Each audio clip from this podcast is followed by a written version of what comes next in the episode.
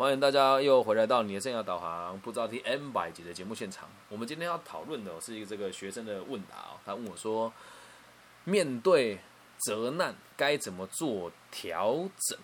好，那很久没有在这个开场唱一首歌了，今天有大概四集没有唱歌，那我们一样要唱一首这个开场音乐再来做解答。来，遥远的朋友啊。你也在听着的声音吗？我把所有的经验都放在这里了。你惊恐的问我呀，被别人骂的时候怎么办呢？其实很简单呐。不要鸟他就好啦。好啦，偶尔还是要这个轻松一下啊。我知道歌唱的没有很好，但如果节目太枯燥就没人听了哦。好，那当你会问我这个问题的这个朋友呢，他准备出社会了，嗯，也是我高中的学妹，但是小我好几届啊。他说他接下来去实习的地方呢，这个前辈相当严格，而且很会骂人。没有讲出名字，我就多论述一点也无所谓哦。他即将在这个台湾区的这个幼教的领域担任幼教老师。那他现在是这个助理的身份嘛，所以他要会有一个班级里面有个主要的代课的老师，而这个老师就是出了名的严格跟会骂人。那孩子这个这个个这个同学这个学妹就问我说：“那我如果被别人骂的时候，我该怎么办我。听他讲这句话的时候，其实我自己是很有感觉，也很有感触的。因为以前在 K P N G 上班的时候，也确实我很常被骂。但是错在我身上吗？我觉得并不是百分之百。可是你会被骂，一定是你有地方能够让人家挑。那如果能够让人家挑了这件事情哦，假设你对这有要求一点的话，既然这样，我们就不要让人家挑我们就好了嘛。好，可是从另外角度来说。为什么这个人会用骂的，而不会用讲的，而不会用教的呢？也有两个可能性。第一个是他天生就不是当领导者的料；第二个是你的能力真的差到不能再差，所以他只能用骂的。那听到上述几个论述之后，你要先理解一件事情哦。本质上啊，被骂的时候，你只要去关注一个点就好了：他骂的有没有道理？然后记得。如果没有道理的话，你也不要去吊儿郎当的说啊，你这个怎么样？不用，没有道理就没有道理，你就听。为什么？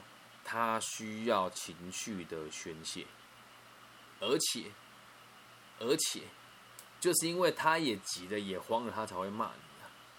按说没有道理，那为什么我要接受？你是晚辈，不然你可以说老子不干，我走啊，也可以啊。我这我就有一份工作是这样，那个上司赵三三骂我就不干了。我说我不做了，我就直接离开。所以如果当这个人的情绪是非常失衡的时候，你就直接不要理他了，这样能够了解吧？好，那我们现在用具体一点的，就是假设你对这个工作是很有要求的，而且你不想要失去他，同时你想要排除一些万难来面对这个人的话，那有几个原则你一定要记住了。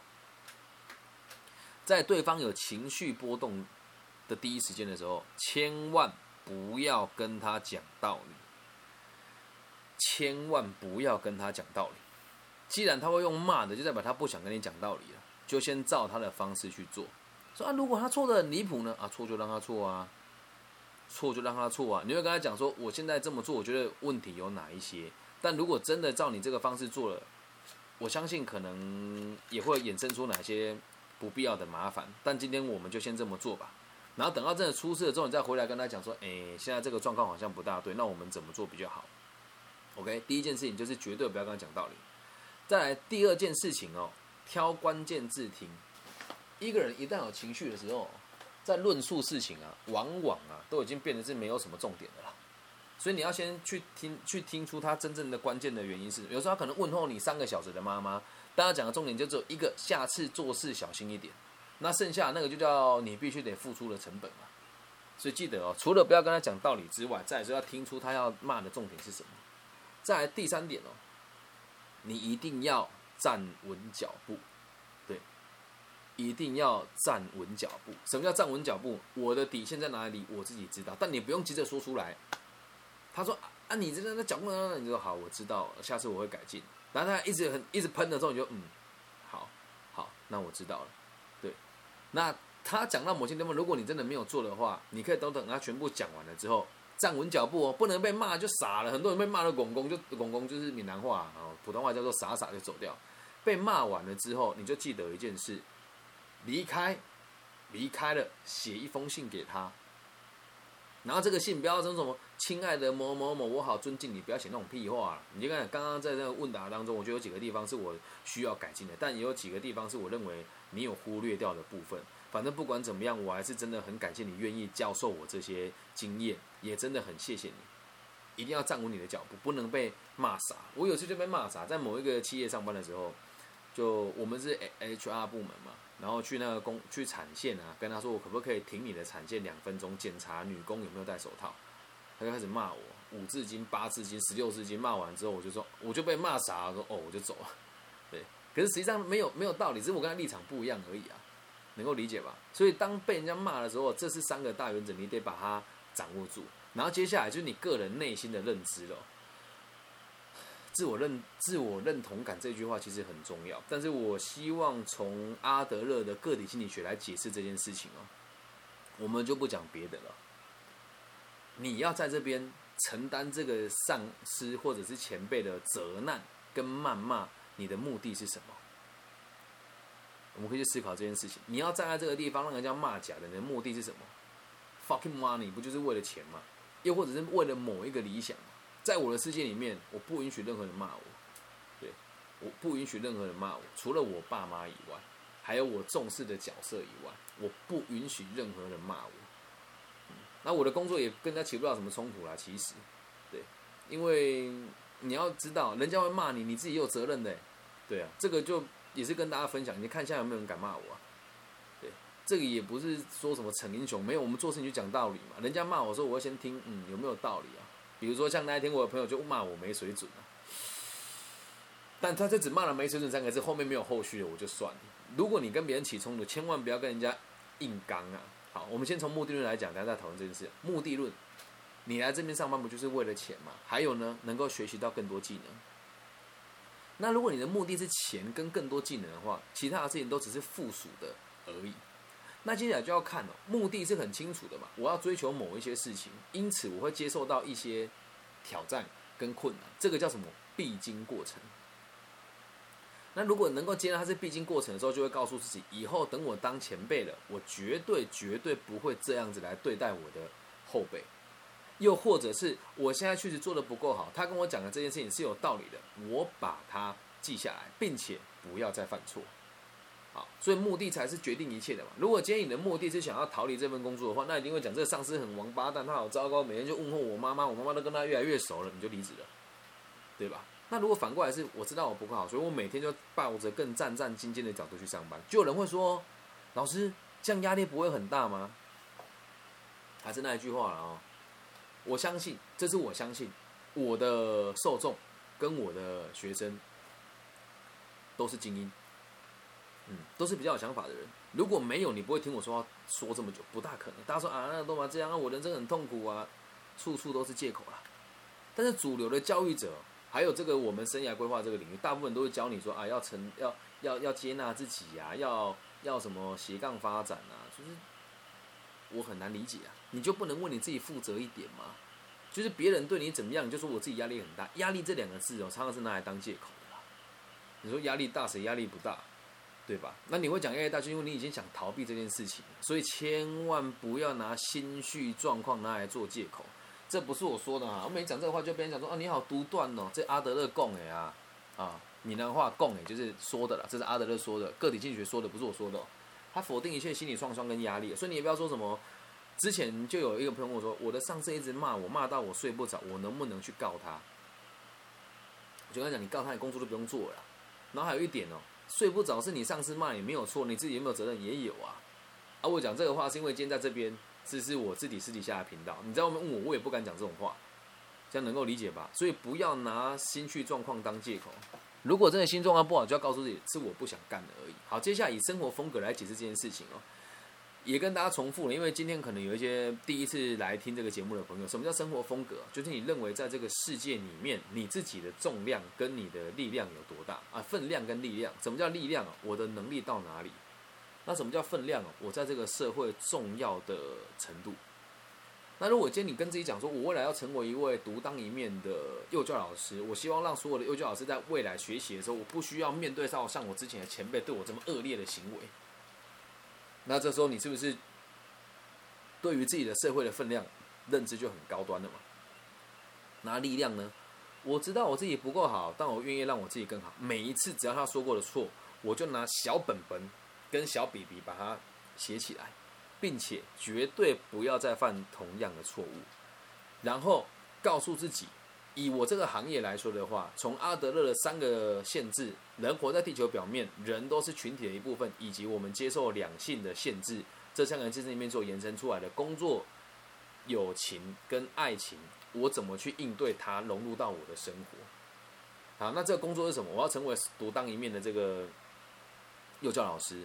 那友情呢？我希望我可以跟我所有的学生家长成为良好的互信关系，并且我希望可以找到跟我志同道合的朋友，互相信任。